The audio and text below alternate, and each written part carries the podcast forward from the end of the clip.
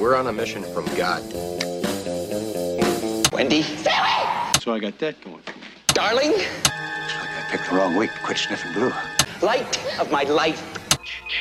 We enjoy your films. I am a human being. I thought they smelled bad on the outside.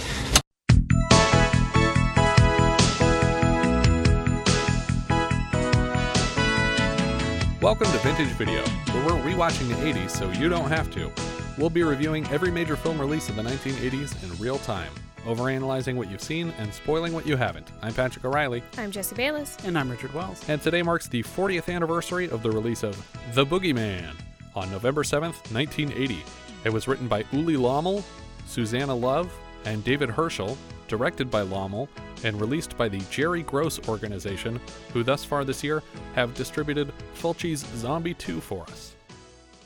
The Jerry Gross organization, headed by Jerry Gross, an exploitation producer of the 60s and 70s, he was the owner and operator of Cinemation Industries, responsible for titles like Teenage Mother and The Black Godfather.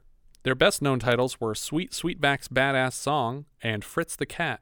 The company went bankrupt in 1975, and rights to all their films were sold off. But Jerry Gross resurfaced after a few years working as a clerk at a 7 Eleven with his new company, the Jerry Gross Organization, which scored hits with I Eat Your Skin, I Spit on Your Grave, and The Boogeyman. Soon after, the major studios started buying out all the screens, making independent distribution all but impossible. According to press releases from the Jerry Gross Organization, the origin of the term boogeyman comes from the word bogle, found in Scottish literature dating back to the year 1500. A bogle refers to a specter or human phantom. The word boogie began to show up in the early 1800s as a derivative of the Welsh word bog, which meant goblin, and a Middle English word boggy, meaning terror. Carradine scenes in this film were all shot in a single day, I believe it. Yep. in a single room. Because Probably at his were. house. Yeah. yeah, that was probably his house exterior. Because otherwise, why do you pick a weird mirror room? Yeah. On a budget of $350,000, it made 25 million, What? but the impending bankruptcy of the studio kept this profit out of the hands of the creative team. Or at least that's what the Wikipedia page would have you believe. But considering the film's supposed limited release, combined with the fact that Box Office Mojo doesn't list it in the top 68 highest grossing films of the year, I am unable to confirm this box office total and almost certain it's a bullshit lie. yeah, well, God, That's more than Bronco Billy made, and Yeah, that had Clint Eastwood in it. no way this movie made that much No. money. I and I listened to another review of this that said 4.5 and they were all disputing that. Like no way this made 4.5 million and now the Wikipedia page says it made 25 million. Yeah, no. A sequel, Boogeyman 2, aka Revenge of the Boogeyman, was produced in 1981 immediately after this but not released until 83. But isn't this movie The Revenge of the Boogeyman? No. this is the Venge of the Boogeyman. But the Revenge of the Boogeyman tells the story of producers trying to adapt the events of the first film into a film within the film. It is apparently Wait, what? Yes. It's like Scream 3 where they're making a movie Okay. about the events of Scream 1, but they just did it right away with the second movie. So it has the same girl in it, and she's telling the story of what happened to her. And as she's telling the story, we're seeing the entire story over again in flashbacks. It wasn't worth it the first time. No. no, it wasn't. But it's it's almost 50% flashbacks, as is the third installment, Oh, dear. Boogeyman 3, aka Return of the Boogeyman. Now you might ask yourself, wasn't the second movie Return of the Boogeyman? Apparently, this one's Return of the Boogeyman. Revenge? And that was in 1994. Well, yeah, Revenge or Return, either way, it's him coming back, right? Yeah. Uh, the first two films both landed in section two of the official Video Nasty list, alongside "Don't Go in the House" for 1980. That's unnecessary. There's yeah. there's not even one gross shot. There's nothing interesting in these films to warrant putting it on that list. no, Uh, what? I, there's mean- one gross shot. There's yeah, some the- blood. I, I think to me the the shot that would probably do this was the child window child. Oh, I was thinking the scissors. yeah. Uh, I, I, I, Potentially. found the window scene much more horrifying. Yeah, than that maybe. Because it's so quiet. It's a quiet crunch. Yeah, a quiet crunch. According to The Boogeyman's film Wikipedia page, as of 2016, a team including director Ulli Lommel were working on a series of eight 45 minute episodes for something called Boogeyman Resurrection, originally conceived as a feature and then broken into episodes for television. The same paragraph says that the first episode was already under production and would air on Halloween in 2018, while episodes 2 through 8 were still in pre production, with an eventual plan for up to 64 45 minute episodes. Okay. As far as I can tell, none of these have aired anywhere, though a trailer for the feature length version was made available in 2016, and it's interesting. The narration, which I'm fairly certain is read by Lommel himself, starts In 1980, Batman, Superman, and Spider Man found a new rival. His name is the Boogeyman. which is confusing on a number of levels. Firstly, that this is not a superhero story Yeah. at all. Yeah. Also, in 1980, Superman was huge, but the most recent Batman film was 14 years old, and Spider Man didn't get a movie for another 22 years. It also bothers me that we're mixing DC and Marvel people, but I think Lommel was just looking for some of that MCU money when he put this trailer out. The next narration says, Within a few days, the Boogeyman stormed to the top of the charts to become the number one movie in America. Again, I don't believe this is true, and it doesn't top any weekend in 1980, according to Box Office Mojo. I can't corroborate this film brought in $25 million anywhere that isn't user edited. Speaking of Spider Man, though, the narration continues In 2005, Evil Dead Master Sam Raimi presented his Boogeyman, and once more, it became number one. This part is half true. What? Sam Raimi made uh, produced a series called The Boogeyman. Yeah, but that has nothing to do with this. Correct. It has the same title, but it's not at all related to this movie. But it did win its opening weekend in 2005 with $8 million. And they did have to pay Ulli Lommel for the rights to release a movie called The Boogeyman, but it's not related to this film at all. He, so he forever owns the title to Boogeyman? That's crazy, right? I feel like you could make a movie called The Boogeyman and not pay him any money because it's not that well established a franchise.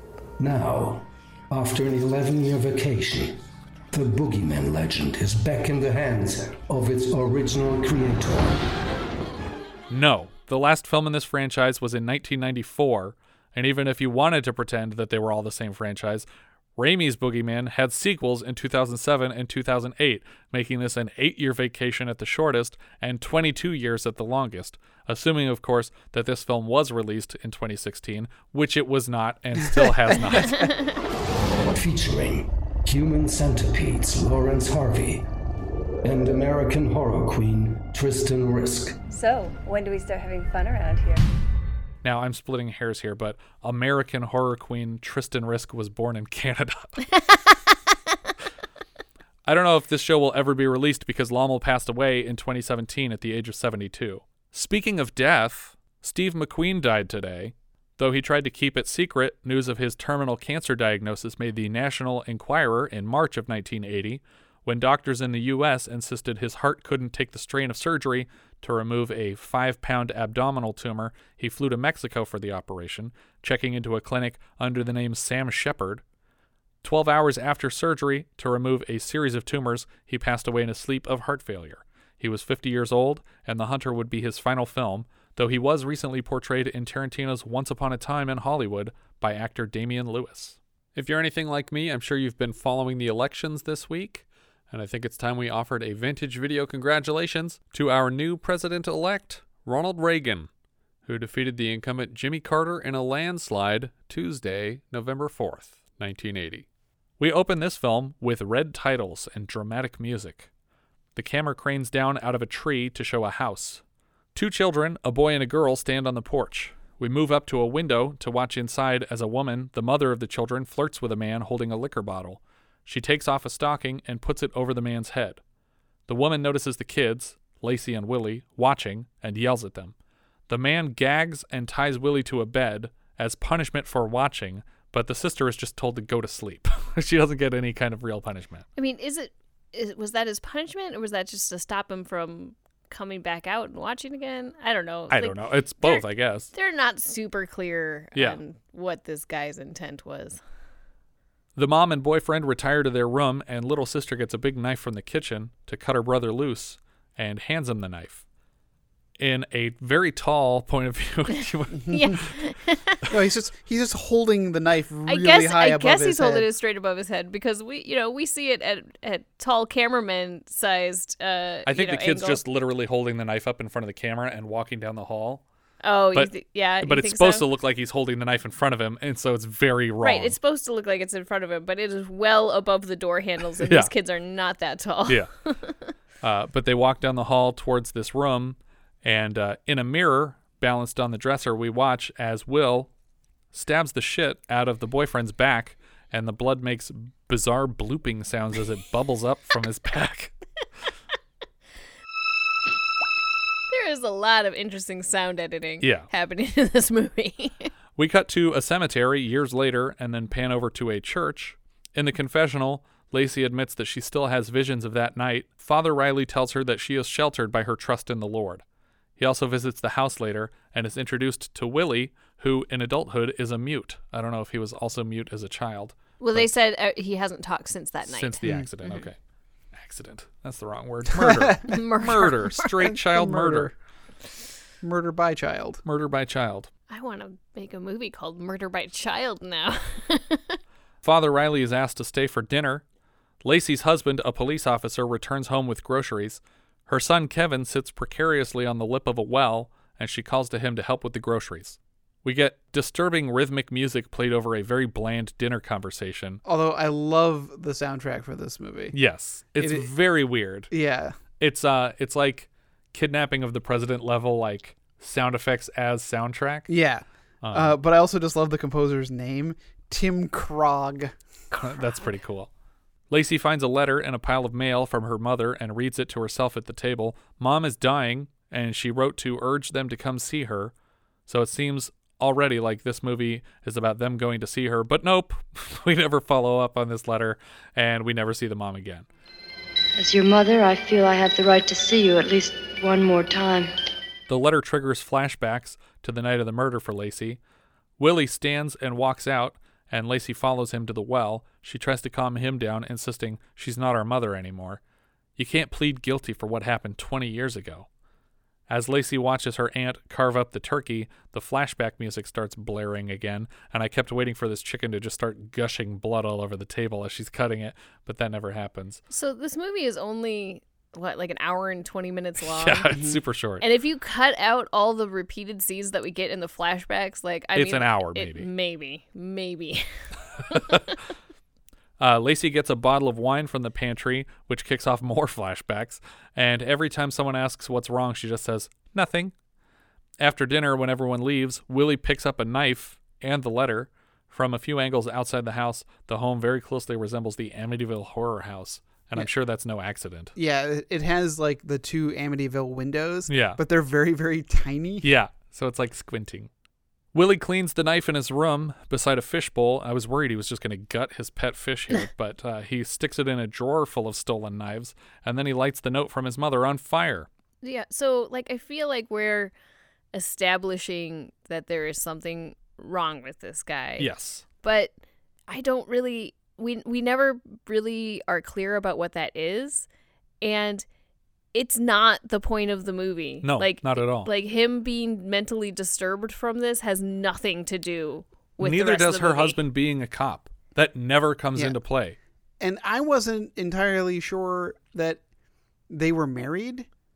Like, They have a kid together, but maybe they're not married. well, yeah, that like it's just the way that like the, their uncle describes the relationship. It's like I was like, I think she's found a good man. It's like, oh, they're This- this dating. is like a new situation. yeah, maybe. it, it, it was it was it was just a, a weird phrasing, and then I never assumed that this kid was theirs until later when they kept saying mommy and daddy. It's like, whose mom, whose parents are are this kid's?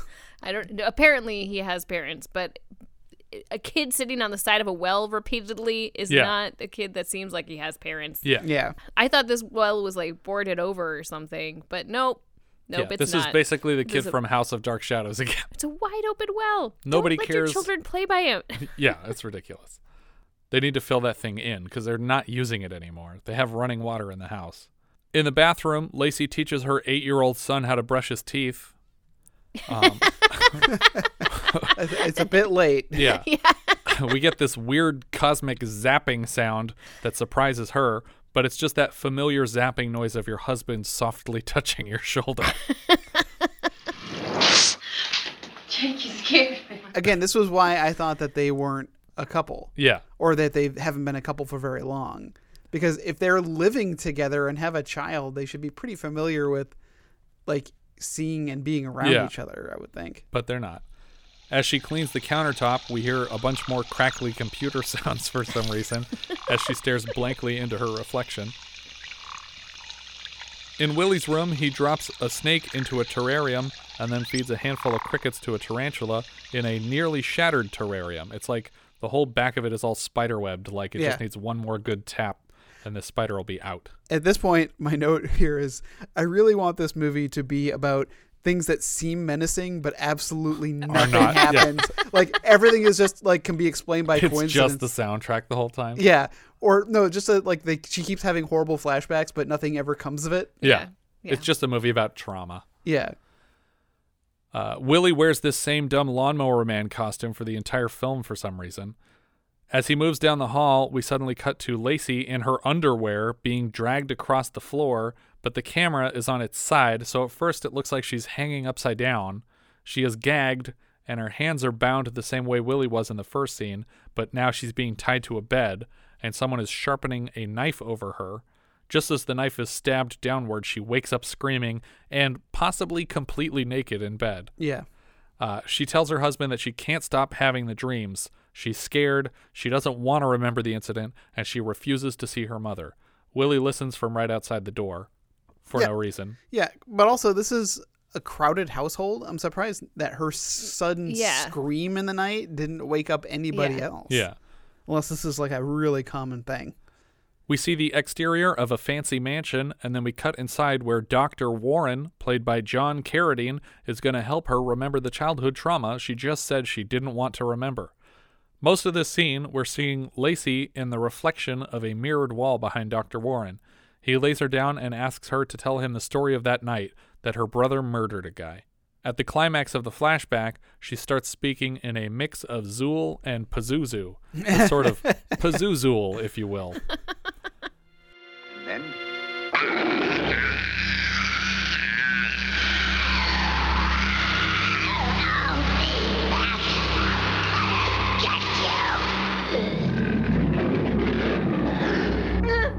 Lacey's husband Jake thinks the letter from her mom has brought all this on, but she's been having flashbacks for five minutes leading up to that scene. And, and, and at no point in those flashbacks does anybody use those words. Yeah. So why is that what she's saying? I don't know. she even told Father Riley that morning that she couldn't escape the visions. Uh, at, at this point, um, I had the, the the footage up on at the same time as a another window, which I was making my notes in. Yeah. And it, the framing of the shot has John Carradine on the left, but looking left. Yeah. And I'm like, oh crap! I accidentally covered up No. the other half of the frame. No. and I moved it around. I was like, wait, Nope, she's behind him. She- Look over oh, there. Okay, wait, no. Okay, so there's the husband over to the right looking into the mirror at John Carradine, but John Carradine is framed on the other side. Yeah. of the No, it's a weird mirror room, and I guess they used it because mirrors, I guess, are im- Central to the theme. important to this theme Or to the apparently. franchise.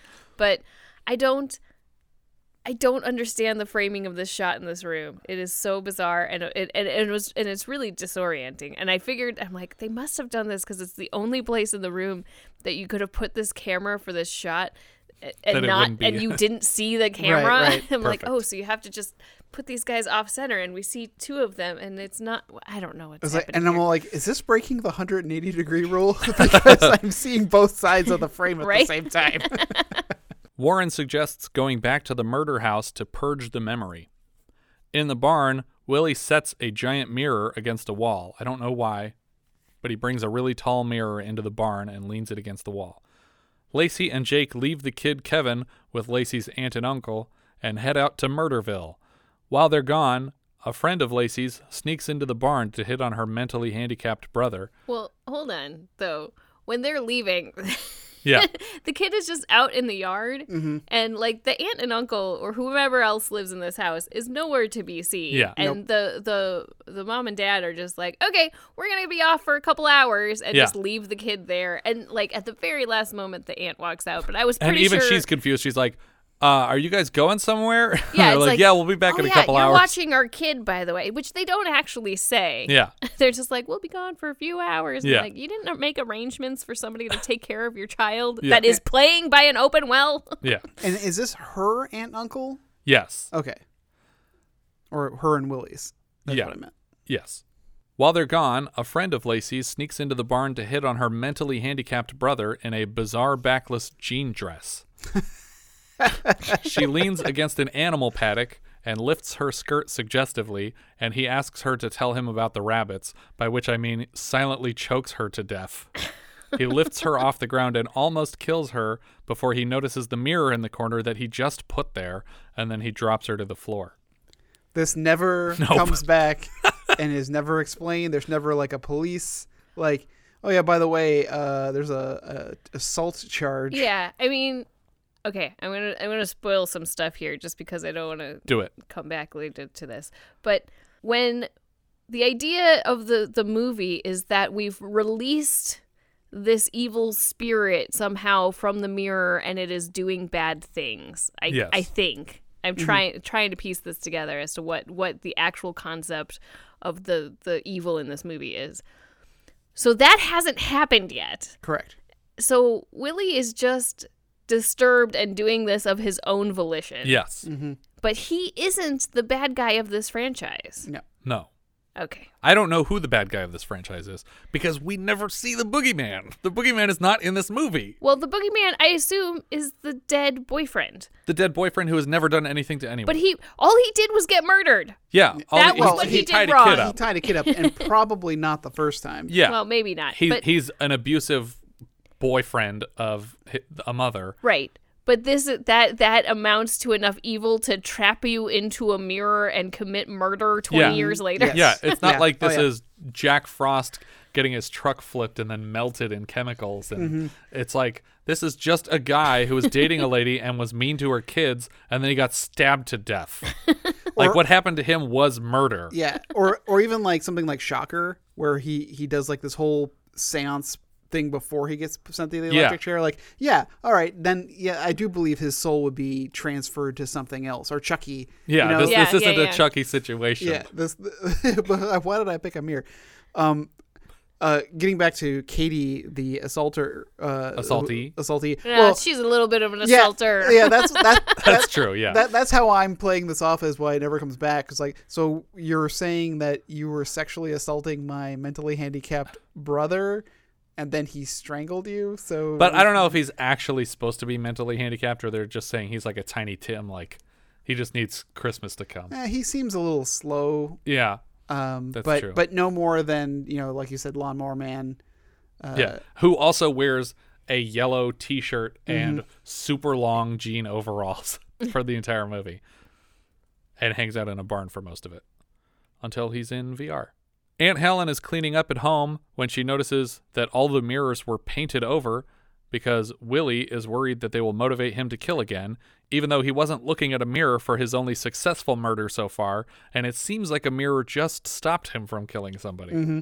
When Lacey and Jake get to the house, they see that it's for sale. A girl at the door offers to give them a tour, but her parents aren't home. She offers up freely that she, her teenage sister, and their baby brother are here alone, and the parents are gone for the whole weekend.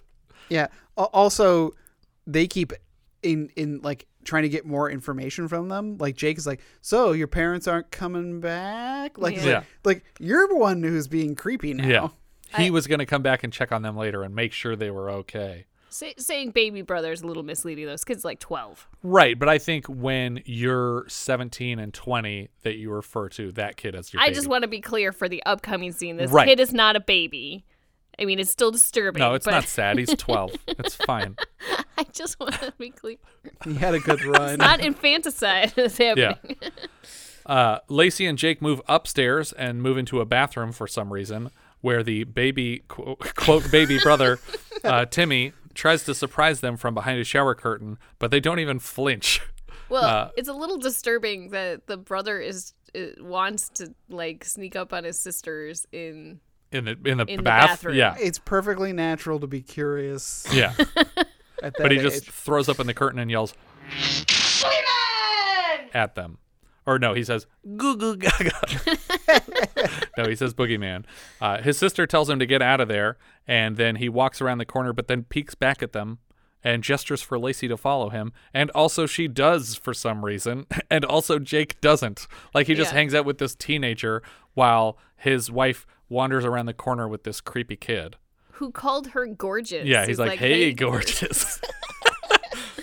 uh, she moves into the murder room and she looks at the murder bed, and then she looks up at the murder mirror. Yes, the same one. Apparently, it came with the house. Yeah. Uh, but she sees the, her mom's boyfriend again with the stocking still over his head, just lying in the bed, but only in the reflection. She verifies that it's not happening next to her. And he stands to approach her from the mirror until Lacey picks up a chair and shatters the mirror into a thousand pieces. Jake tries to excuse her behavior to the homeowner or the homeowner's children and then collects 999 of the 1000 pieces of mirror off the floor to take with them. and then steals the mirror yeah, frame. I, don't understand why they get to take it. you pay for the damage. Unless he said it's like, I'm gonna go get another piece of glass cut for this. Well, he did say I I'm willing to pay for the damage and she said don't worry about it it came with the house. Um but, but but then you don't just say, oh well then. Well, then- I- then it's I mine. guess- yeah, I guess it's not yours technically. they say you break it you buy it. Jake just pushes her to the ground. Call your parents, why don't you? yeah. Oh wait, they won't be here for a couple of days. Also, the piece he leaves behind must have been intentional because it's one of the biggest pieces and it's right in the middle of the rug. And as we see later, the like the paper bag that he collected the pieces with gets like dumped out, and there's just like a bunch more pieces It's like glass dust inside of it. Yeah. So I'm like, you managed to pick up like Every glass freckle of- dust bits, but not this giant shard left in the middle of the room. or, or even better, that he vacuumed and then emptied the vacuum Yeah. bag of dust. He's like, not even I- sweeping, he's literally doing it with his fingers. he's just licking his fingers and put it down. And then he just waits for his skin to heal and expel all the pieces of keeps- glass. His tongue is shredded every time he goes. Oh god, that's gross. But really, this last shard should have been like leaned against the wall or tucked under the rug somehow. There's no reason he would leave this giant piece here. But he takes like the frame and everything out to the car. Yeah, you better take that out of here. It's bad luck. Shut up, Timmy. Like they just hate their brother. I imagine the parents are going to come home and say, "Hey, where'd our mirror go?" and they're just like, "Oh, some people on a walkthrough broke it, and then they just took it when they left." I don't think. I don't think. yeah. Luckily, this conversation will never happen. It's going to be more like, hey, where did our. Oh, there you guys are. As they drive away, Lacey insists she isn't crazy and that instead what actually happened is that she was attacked by an invisible reflection until she destroyed the mirror that it lived in. Like at the same time she's saying these things and saying, "I don't understand why you think I'm crazy." What happened was, and then she says a thing that she can't not realize is crazy unless she's crazy. Weird that we now have two movies in a row where a character can be defeated by destroying the mirror they live in. Impossibly, Jake has reconstructed the entire mirror in its mm-hmm. frame back at Aunt Helen's place. This is li- yeah, like you said, this is a thousand piece puzzle. It. How long does a thousand piece puzzle take? Yeah, and those Several pieces hours. look different from each other. they're they're not all the same color, which is a reflection. Yeah. I keep looking at the box, but the box Yeah. is just this mirror that's not broken. Yeah. I keep looking at the paper bag I brought at home, man. It's not helpful. Uncle Ernest doesn't understand why any of this is happening and tells Willie. Neither do I. Yeah. he's, he's definitely the voice of the audience. Uh, he tells Willie to clean all the painted mirrors and he tells Jake to throw this razor sharp piece of trash away. Which he doesn't. Yeah, Yeah. he keeps not doing it. Jake points Lacey at the mirror to confirm that she doesn't see a man in it. Back at the murder house, the orphan shard starts glowing bright red and we hear its heart beating. I I did like the effect of how like even the red was. Yeah. Like, oh boy, that is just It's like an out of focus glowing light. Mm-hmm. Uh, the middle Home Alone kid asks Baby Bro where her barber scissors went, and he claims not to know. The phone rings, and even though she is much closer to it, middle kid asks Timmy to answer it, and he says, I'm not expecting any phone calls.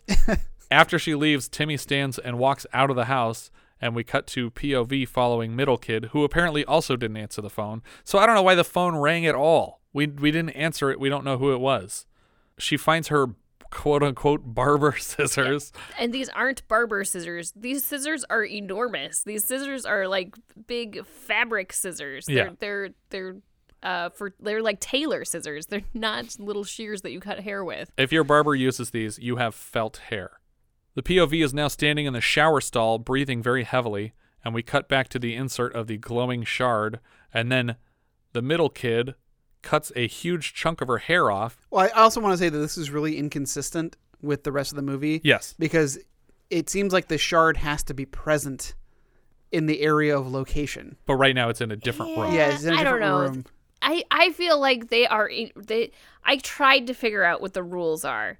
And I think it's inconsistent all over the place. Mm-hmm. Yeah. So It's I- like he knows you're alone, where you're like, he only kills women who are about to get married, and also tailors, and sometimes just, people friends. that bother him. Yeah. I don't know. Yeah, no, I, I don't know what the logic is behind this because, you know, Willie was doing weird things before the mirror was even broken. And later, it, there's definitely not shards totally present when things are happening Yeah. either.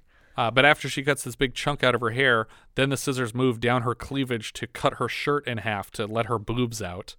And then she jams the blades into her neck and collapses bleeding into the tub. Timmy pops his head in through the window to shout boogeyman again at her corpse, and then the window slams shut, cracking his neck. Uh, that was it. It all happened so quick. Yeah. Yeah. I I I was like, wait, what? Because the window comes down and he just kind of goes. I was like, Yeah. what? Yeah. Yeah. I wasn't quite sure if that was a, an actual murder until we cut back to him Yeah. and there's actually blood on the window. Blood windowsill. just pouring out of his mouth. I mean, maybe maybe the fact that there is any mirror present is enough. Like, it doesn't have to be the particular mirror shard because there is a mirror in the bathroom and like there is a mirror in the barn and, Yeah, and I think any is part of this- painting mirrors. So so Yes. I guess this guy can travel to any mirror. I don't. I. Th- I think it has to be this one mirror. I don't think it does though because it's. I mean, then why? What? Why is Willie painting all the random mirrors? Because he's he's a dum dum. he doesn't know anything. He he Willie's a red herring in this movie. Everything Yeah. he does is a red herring. Uh, okay. But the other sister, the living sister now, picks up the shard. Yeah. First, she walks into the room and she refolds a towel. She and, refolds a towel that's already folded multiple times. and then she remakes the bed that was already made. And she brings the she like finds the last shard just wide out in the open, Mhm. and then brings it into the bathroom. Yeah, because we didn't bother to vacuum after this glass broke in the yeah, bedroom. and I guess it's is it like piloting her into the Yeah, bathroom? yeah. yeah. Uh, but it's making her squeeze the shard so hard that her fingers are just dripping blood into the sink, which is very gross. Uh, she drops it in the sink and it just explodes into flame. And then the medicine cabinet slaps her to death. Like it just pops open so hard that she dies. It Yeah, hits and her in the head and she's dead. Yeah, and she falls over, and then you hear like a, and I was like, did she did she crap herself? Well, you know that death? happens.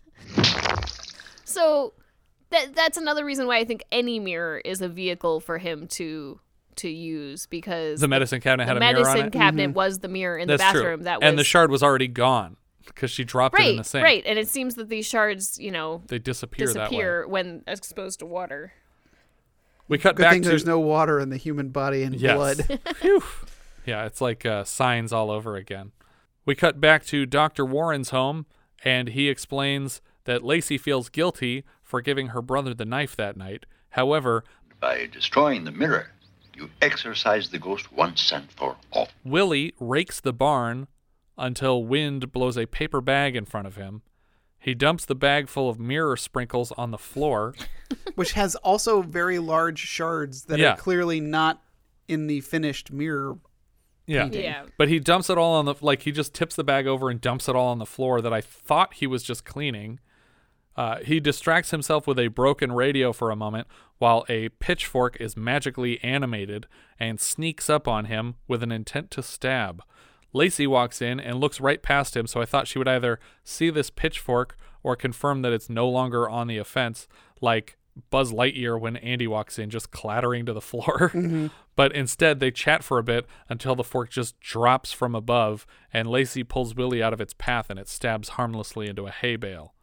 They look around confused for a bit, But before the mirror can attack again, Willie presciently douses the mirror dust in water before leaving the barn. He just dumps a bucket on all the mirror dust so that people aren't like, wait, what about those pieces of the mirror? You didn't get those. Yeah, but at this point, I don't think I was super clear on water's effect on the mirror, Right. so that didn't mean anything. This to was supposed to be for the second watchers. Like, uh, who are those people? I watched it twice. And also, water hasn't played, didn't it play any effect or po- thing in the murder? No. Like water wasn't like this thing about, like Unless it goes further back and the boogeyman was in the mirror that forced him to kill the guy that night.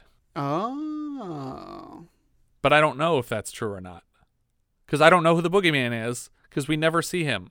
We, we only get to see uh, Well, the no, murder I victim think we once do in the mirror. because the murder victim is seems like he's coming for her in the mirror. But why is he yeah, coming he for might be like he might be like, "Hey, you kids killed me and got Help away with it." I'm stuck in a mirror. And she's like, "Fuck you!" and smash the mirror with a chair. I don't know. Got I sent don't to think the I don't Phantom think that this whole origin story was very well. No, I don't think so. Lacey promises Jake that she won't have nightmares anymore. Great, that ought to do it. Inside the house, she invites Kevin fishing and promptly chops up some ham bait.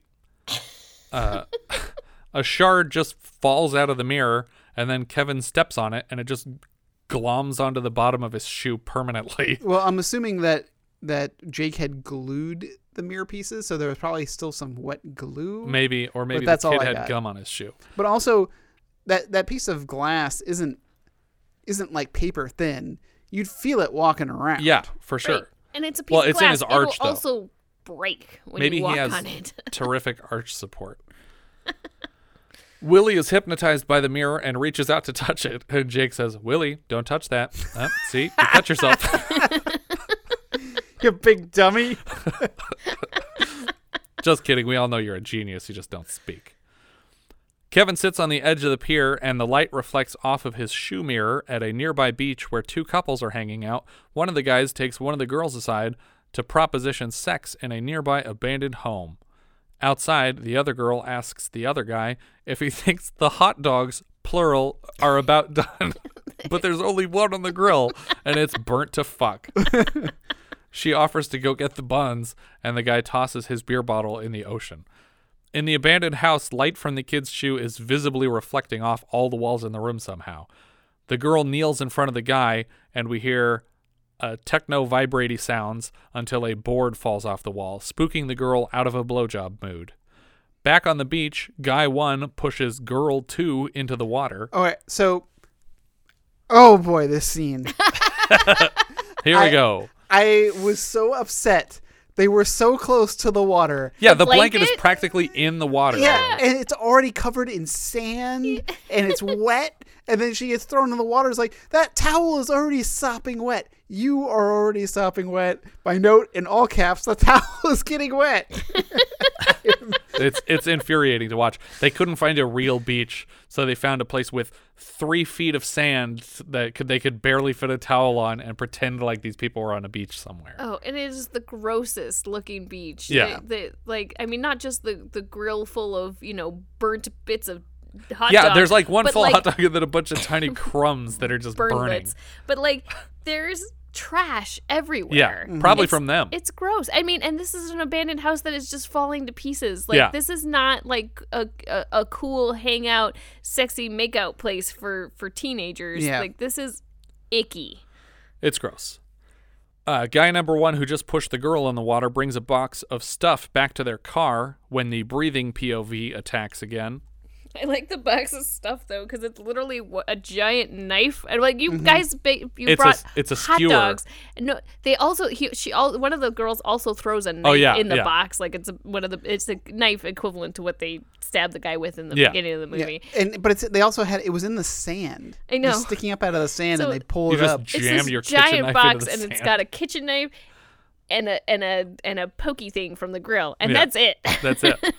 uh, but he puts it in the car, and then he walks in a full circle around the car before sitting down in the driver's seat and just waiting patiently for the kebab skewer to come back to life and then stab him through the back of the head and out his mouth. When his girlfriend comes to check the car, she somehow can't tell that he stabbed totally through his head until he turns to gurgle at her. And as she screams, the car door slams on her butt, pushing her toward him, and the blade coming out of his mouth goes into her mouth, and they become a kiss kebab. I don't even understand how this physically works. It's not long enough to go the whole way through. Well, and and I wasn't sure if it was the the the the skewer or the knife that stabbed him. Mhm. Um, because it, it's it, they don't really show it super clearly. Yeah. But either way, it's it's only protruding an inch or two from his mouth. Yeah. And that means like the rest of it's going through his head, and I thought through the back of the car seat. But Yeah, maybe so he couldn't- he But wouldn't be able to he turn wouldn't his be able head. To turn his Yeah. head because Yeah. it would it would you know, and like he's already dead, so it, his head would just be falling over. Yeah. And then I don't know. But I, None- don't, I think he's not sense. dead because it missed every like vital thing on the way through. So he's fine, Yeah. and she's fine. They're just locked in this kiss forever until they die. But you're right. There's only like a couple inches sticking out of it, so it couldn't possibly reach Yeah. the back of her mouth, let alone go Mhm. through her head. I do appreciate the effort that they went to on this particular shot though because they have um they they have a series of of cuts in here to make it look like it's going th- through his mouth from Yeah. the back of his head because they they First, it's just it's alongside it's, his cu- head. it's coming yeah it's coming they're they're showing it approaching the back of his head and then they show it come through uh like between his lips and a profile. Right. Yeah. Mhm. So it's so his head's in a profile, and you see you see this just shooting out from beside him, and then they cut to an actual like prosthetic like coming out of his mouth with the Yeah. blood, and you know from like a more frontal angle, and I'm like that look that look pretty good. But their friends think they're just making out in the car because Mhm. they've had their lips locked for so long. Uh, so they just leave in their own car and just leave this couple like that, and that nobody ever finds these people in the movie. Yeah, and then there's just a shot of the wet towel and Yeah. books. They left books on the beach and bottles, just garbage, Yep, just and- washing back and forth. Again, we have a character who is a cop who could be hearing about all these local Mm-hmm. disturbances. This family of three that were killed, these Mhm. beach people that were stabbed through the head, and he- and none of this word ever gets back to the only cop in the story. Suddenly, there's another huge shard in the middle of the kitchen floor, and Uncle Ernest reminds Jake that he told them to throw that piece of shit away. As soon as Jake touches it on the ground, we get this really loud music sting, and we cut to Lacey and Kevin returning in the car. Kevin runs to the well to wash the fish that he just caught, while an invisible force tears Lacey's clothes off of her body in strips. She starts pounding on the front door, screaming for help, and Jake finally gets the shard back in the mirror with his bloodied fingers. But the mirror isn't out but with her. Nope. So like how is this happening right now? It's like it's a pretty powerful Wi-Fi of evil. So it's anything in that circle. You can kind of use it in the I think- driveway. I think that would have to be true because even at the beach scene, by the time they were over by the car, they're not getting reflected on anymore. Yeah, that's true. Lacey rushes to grab Kevin off the well, relieved that the invisible man is done tearing her clothes off. Jake finds her at the well with her clothes all torn and asks, Lacey, who did this? Jake, I don't know.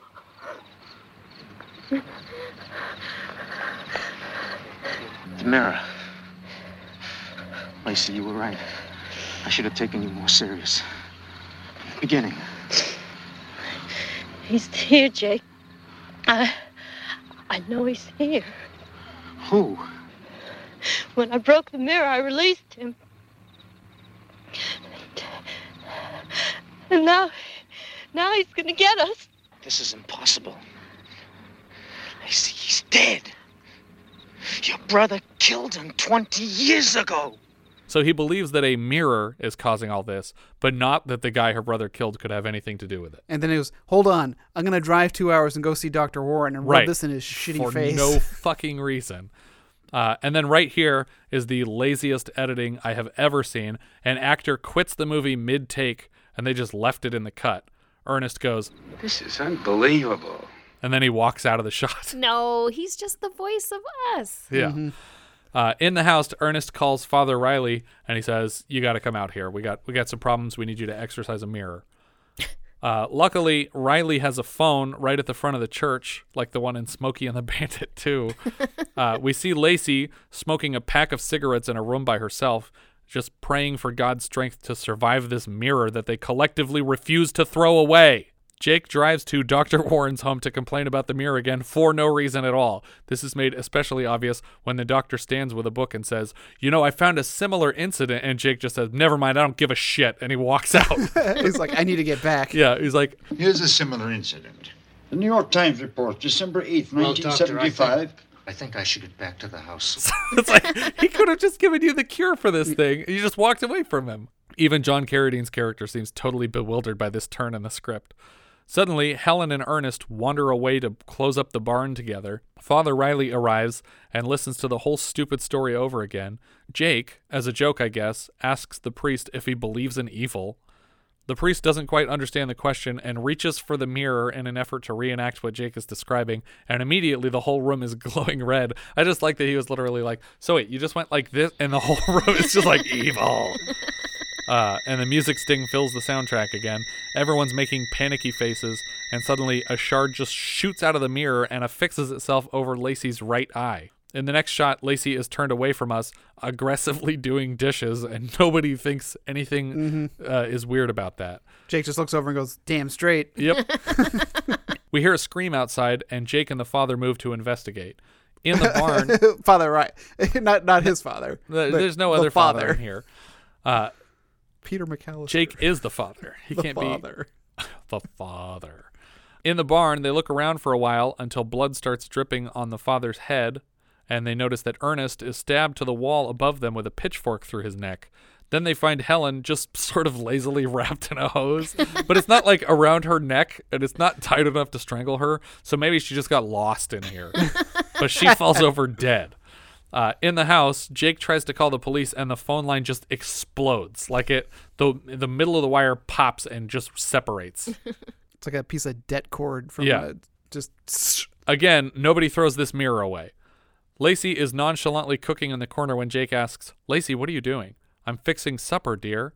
Honey, Ernest and Helen are dead. Oh, that makes dinner for four then. Father, you are staying, aren't you? I did Such a great line. Uh, when Jake finally gets her turned around, he sees that her eye is a mirror and it's suddenly glowing intensely bright green in his face, and another sting on the track as she shouts,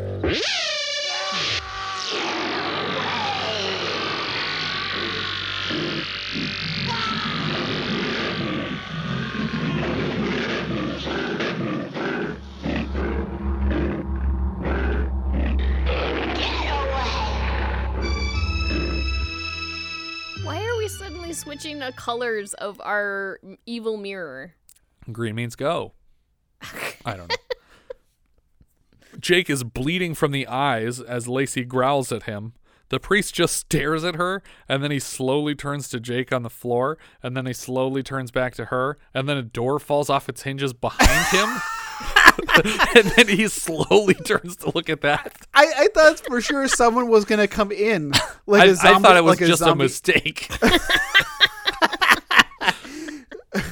but then she, he moves across the kitchen to get a crucifix, and she comes through that door that just fell open. Mhm. So she teleported outside the room and then kicked the door in. Um, but she's slowly floating through it. She lifts off the ground, and he brings this crucifix up to her, intending to pry this mirror off of her eye. And while she's resisting, she just says, Get away, get away. And then a knife flies from across the room and lodges in his back.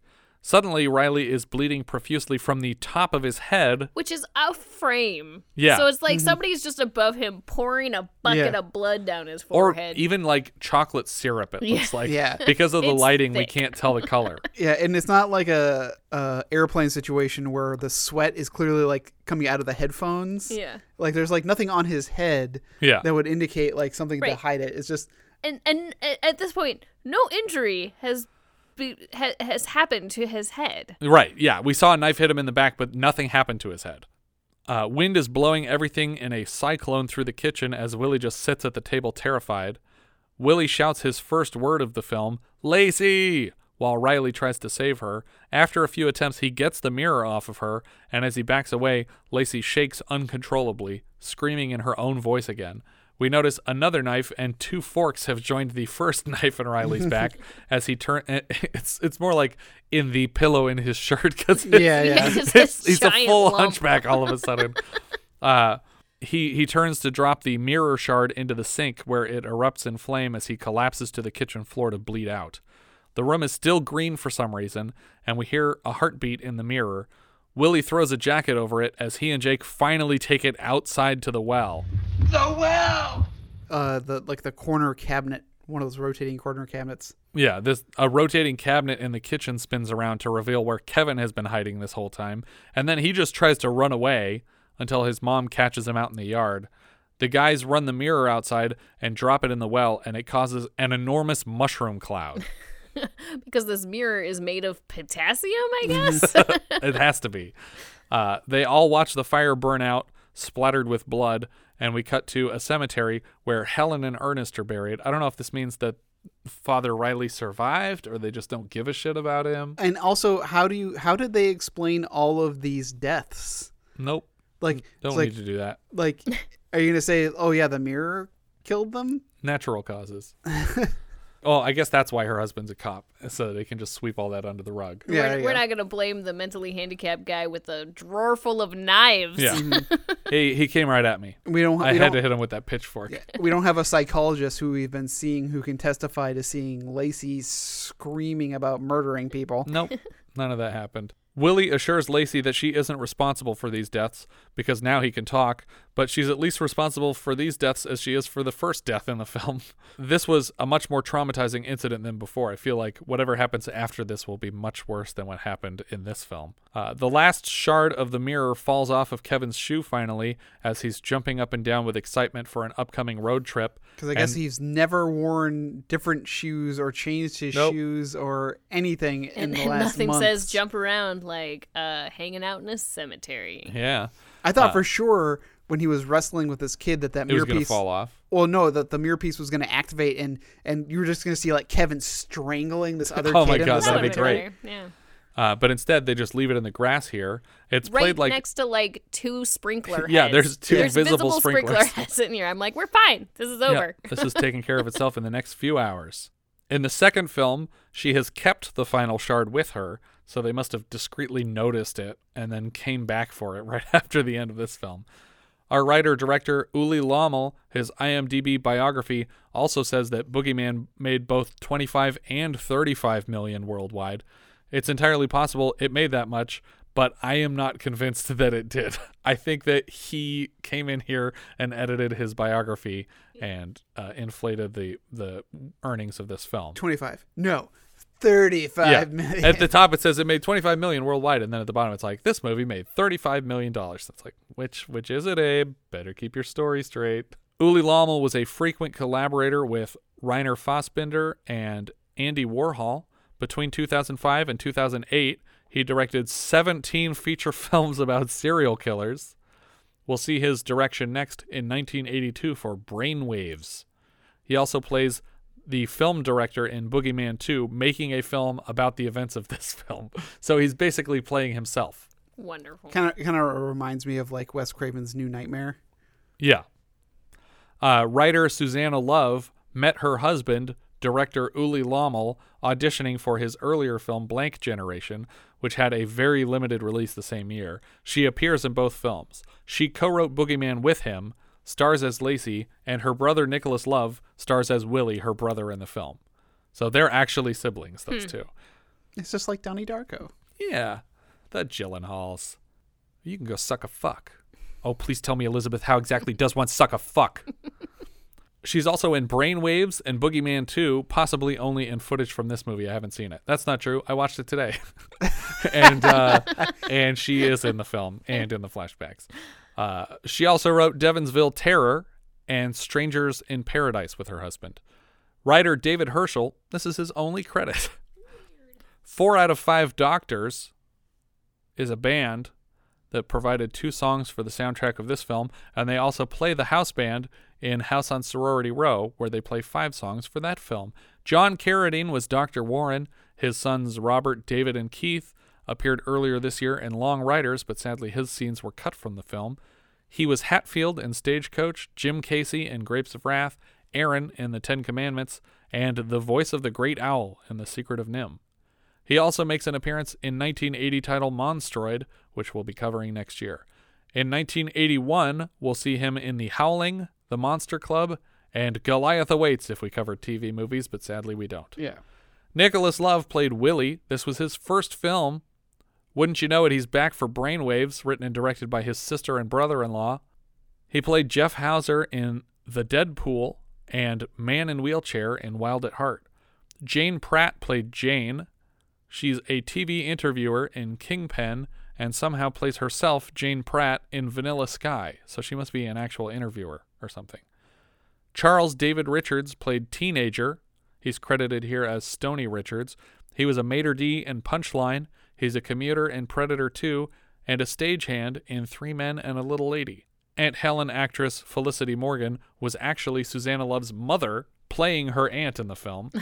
and Lucinda Zeisling, who played Susan, was her cousin. Which one was Susan? I think it's one of the kids from the house. Yeah. Probably one of the girls, I would guess. Well, I thought they were all credited as teenager. No, th- those I think bef- those are the ones on the on the quote unquote beach. Yeah. Oh, Susan, the ha- from the ha- from the Yes. the house with the creepy little brother. Yeah. Got it. Um, those are all the credits I had for this one. Well, and I just want to say again, I really loved the soundtrack. Yeah. Uh, the the I I was just like, I was actually looking up what how much the vinyl goes for right now. Oh my Because- God. Because like the soundtrack's actually really great. I Um, felt actually really bad for Mr. Krog because there was some really weird editing happening in this movie, and these scenes kept like they would be playing this really intense music, and then it would just cut. Yeah, it was that House of Dark Shadows school of Yeah. film scoring where you score the dailies and then you edit the film together. Afterwards, it's just like because it just well, as it's a soon new as he scene. goes There's no outside- music here. no, it doesn't doesn't need to carry over at all. Um, much like the previous movie we watched, M- which is Brew, I felt like this movie was not as interesting in the first half, but at least in the second half, I was like, "What is Yeah. happening?" The moment that piece of glass uh, started to glow, I was like, oh, "Okay, hold on. This is a supernatural movie. I just thought this was going to be the brother killing people." Yeah. Yeah. Um, I thought it was a serial killer movie. Yeah. Now, now it's that. Oh yeah, there's a ghost in the mirror. It's like, is is there? I think I was so frustrated and distracted by not really understanding the rules Yeah. of this movie that I couldn't really get into it. I'm just Yeah. like, I don't know when he attacks. I don't know who is attacking. I don't know why. I don't know what's going on. Yeah, and I- but I do have to say the cinematography for all of the the light bouncing off of mirrors, Mhm. especially in that last kitchen scene where the whole room lights up, or they're bouncing this bright spot off of her eye and filling the room with this green. Like all of that looked really incredible. And Yeah. also when the light is blinding uh, Jake, Mhm. and he's like wiping blood out of his face. Yeah, it, it- with that again coupled with the soundtrack was I, I was reminded a lot of Mandy. Okay. With like really intense color values and a really great synth uh, soundtrack that Yeah. it has. But it just it doesn't have the story to back it up. No, no, no. There were there were competent people on set, but they there weren't competent people in the pre-production of this film. Um, yeah, I think that's everything there is to say about that one. What what do you think, Jess? Down, up? Oh, down. I I didn't need to watch this movie the first time. Definitely won't watch it again. Yeah, I think it's a down for me. It, it's a down for me. Although I will never get. I I don't like horror, as you know. Yeah. But that that kid in the window death, like I don't know why it upsets me so much. Yeah, I don't know why because the I think the scissor scene was so much more intense. Yeah. You know, the the very very slowly driving the slightly opened scissors like through her neck. Yeah. Yeah. That's intense. Yeah, it's pretty it's pretty rough. Um, letterbox. What do you think of Richard? Um, I have this at 108. Okay. Which is just below Death Ship, and just ab- above the Exterminator. All right, Jessica. I have it at 135. It is below home movies and above middle aged crazy. I have it in 127. It's below Without Warning and just above Defiance. I think that's everything for this one. If you guys have any thoughts you'd like to share with us, we are Vintage Video Pod on Twitter, Facebook, Instagram, and Letterboxd. Where, as I've said before, you can find each of our full movie rankings for the year. We can also be found at vintagevideopodcast.com. Please consider rating us on iTunes to help people find the show. And if you take the time to leave us a review, we will thank you personally in an upcoming episode. If you're feeling especially generous, you can also support the show through patreon.com slash vintagevideopodcast. Because this is our first episode of the month again, I wanted to remind our listeners about our Patreon campaign for anyone who hasn't had time to check it out. Vintage Video will always be free to listen to, but if it's worth it to you, a donation as small as a buck a month is greatly appreciated. We're into November now. We've been doing the show for 10 months, and this is our 141st episode. We're averaging 14 titles a month, which means for the buck a month tier, you're donating 7 or 8 cents an episode. We also offer a $5 tier, about 36 cents per film, which includes a shout out on the show, a monthly exclusive episode reviewing a title from the 70s, and a hand in choosing each month's film. We've recorded 10 so far, and from December 1970s releases, our second tier members are choosing between eight titles The Aristocats, Disney's animated musical about a family of aristocratic cats trying to find their way home, featuring the voices of Eva Gabor, Phil Harris, Paul Winchell, Scatman Crothers, Thurl Ravenscroft, Sterling Holloway, Pat Buttram, and Charles Lane from Little Dragons this year. Brewster McCloud, Robert Altman's experimental comedy with Bud Cort in the lead as a reclusive young man living in a fallout shelter of the Houston Astrodome, trying to invent functional wings and becoming the suspect of a series of murders. That sounds fascinating. Mm-hmm. It also stars Sally Kellerman, Shelley Duvall, Renee Auberjonois, and Stacy Keach. Little Big Man, Arthur Penn's revisionist western about the potentially exaggerated life of a 121 year old white man raised by the Cheyenne tribe, starring Dustin Hoffman, Faye Dunaway, and Martin Balsam. Love Story, Arthur Hiller's romantic drama starring Ali MacGraw and Ryan O'Neal, which gave birth to the famous line, Love means never having to say you're sorry. Husbands, John Cassavetes' comedy drama starring himself, Ben Gazzara, and Peter Falk as three friends entering midlife crises in the wake of the death of a mutual friend. Rio Lobo, the final film of director Howard Hawks, an American Western starring John Wayne from a script by Leigh Brackett, who wrote Empire Strikes Back for us earlier this year. Scars of Dracula, a Hammer film from director Roy Ward Baker starring Christopher Lee as Dracula. And finally, There Was a Crooked Man, Joseph L. Mankiewicz's Western, starring Kirk Douglas, Henry Fonda, Hume Cronyn, Warren Oates, Burgess Meredith, and Alan Hale Jr., each of which will be celebrating their 50th anniversaries this December. If this sounds like something you'd be interested in, you can find our campaign at patreon.com slash vintagevideopodcast, and if not, I hope you'll at least do us the honor of continuing to listen. Thanks again, and I hope you'll join us next time when we'll be discussing Christmas Evil, which IMDb describes like so a toy factory worker, mentally scarred as a child upon learning Santa Claus is not real, spoiler alert, suffers a nervous breakdown after being belittled at work and embarks on a Yuletide killing spree. We leave you now with the trailer for Christmas Evil.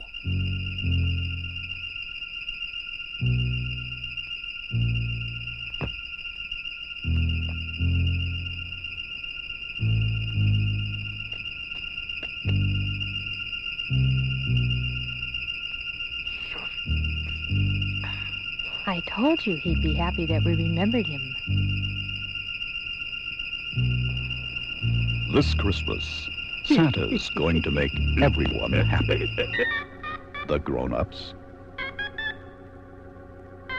and the kids. Christmas Evil. The non-believers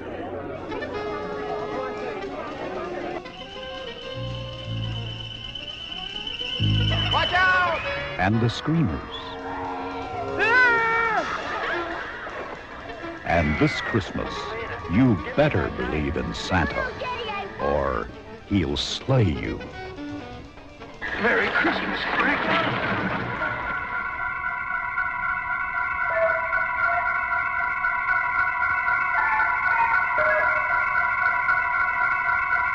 Christmas Evil, the night he dropped in.